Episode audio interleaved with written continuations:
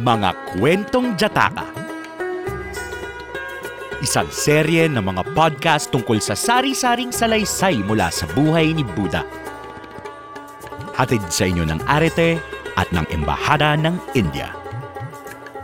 Ang kwento natin ngayon, ang Haring Maching. Salin sa Filipino ni Michael M. Coroza at babasahin para sa atin ni Jomar I. Empaynado.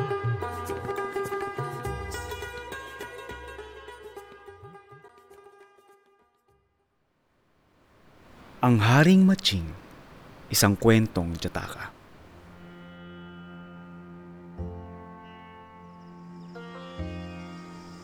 Noong unang panahon, may isang haring matching na namumuno sa walumpung libong matching. Sa kanyang kaharian, may isang puno ng mangga na kasinlaki ng buwan.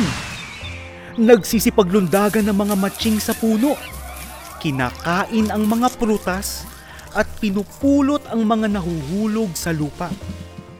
Nakaunat sa ibabaw ng ilog ang isa sa mga sanga ng puno. Paminsan-minsan, may manggang nahuhulog sa ilog at lumulutang-lutang na natatangay ng agos. May darating na panganib kapag may manggang naanod sa pantahan ng Haring Matching. At ipinag-utos niya sa mga matching na saluhin ang mga manggang nahuhulog sa tubig. Ngunit isang gabi, hindi nakita ng mga matching may isang manggang nahulog sa tubig at lumulutang-lutang na naaanod.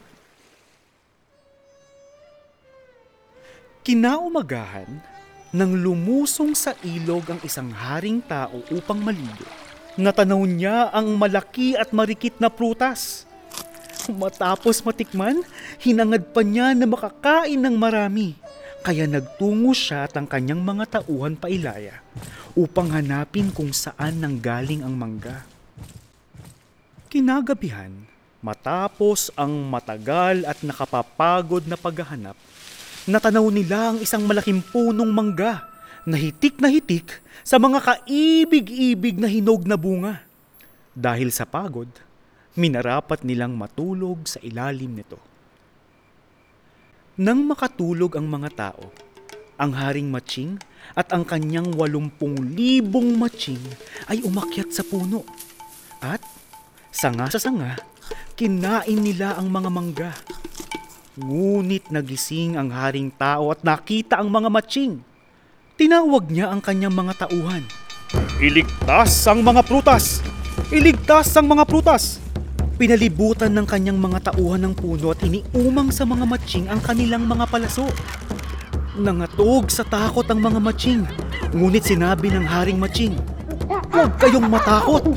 Ililigtas ko kayo!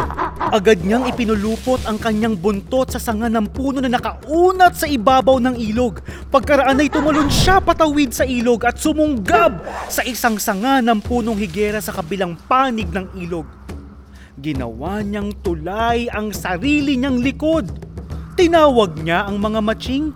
Magsiparito kayo mga matching! Tumakbo kayo sa sanga patawid sa likod ko at pababa sa punong higera! Sinunod ng mga matching ang sinabi ng kanilang hari. Nakaligtas silang lahat at walang nasaktan.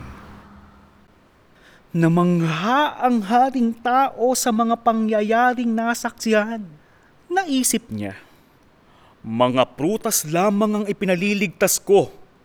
Samantalang ang buong pangkat na kanyang pinaumumunuan ang nagawang sagipin ng haring matching. Isang dakilang aral ang natutuhan ko ngayon.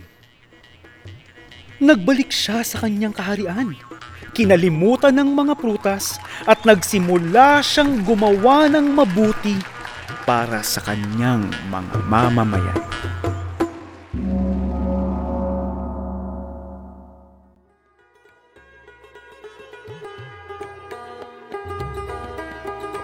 Salamat sa pakikinig. Sundan ang mga kwentong Jataka sa arete.ateneo.edu para makita mga gawaing pang-aral at iba pang kwento ng seryeng ito. Maaari nyo ring tignan ang website ng Embahada ng India sa eoimanila.gov.in. Mapapakinggan nyo rin ang kwentong ito at iba pang mga kwento sa Spotify. Hanggang sa susunod na kwento. Ingat!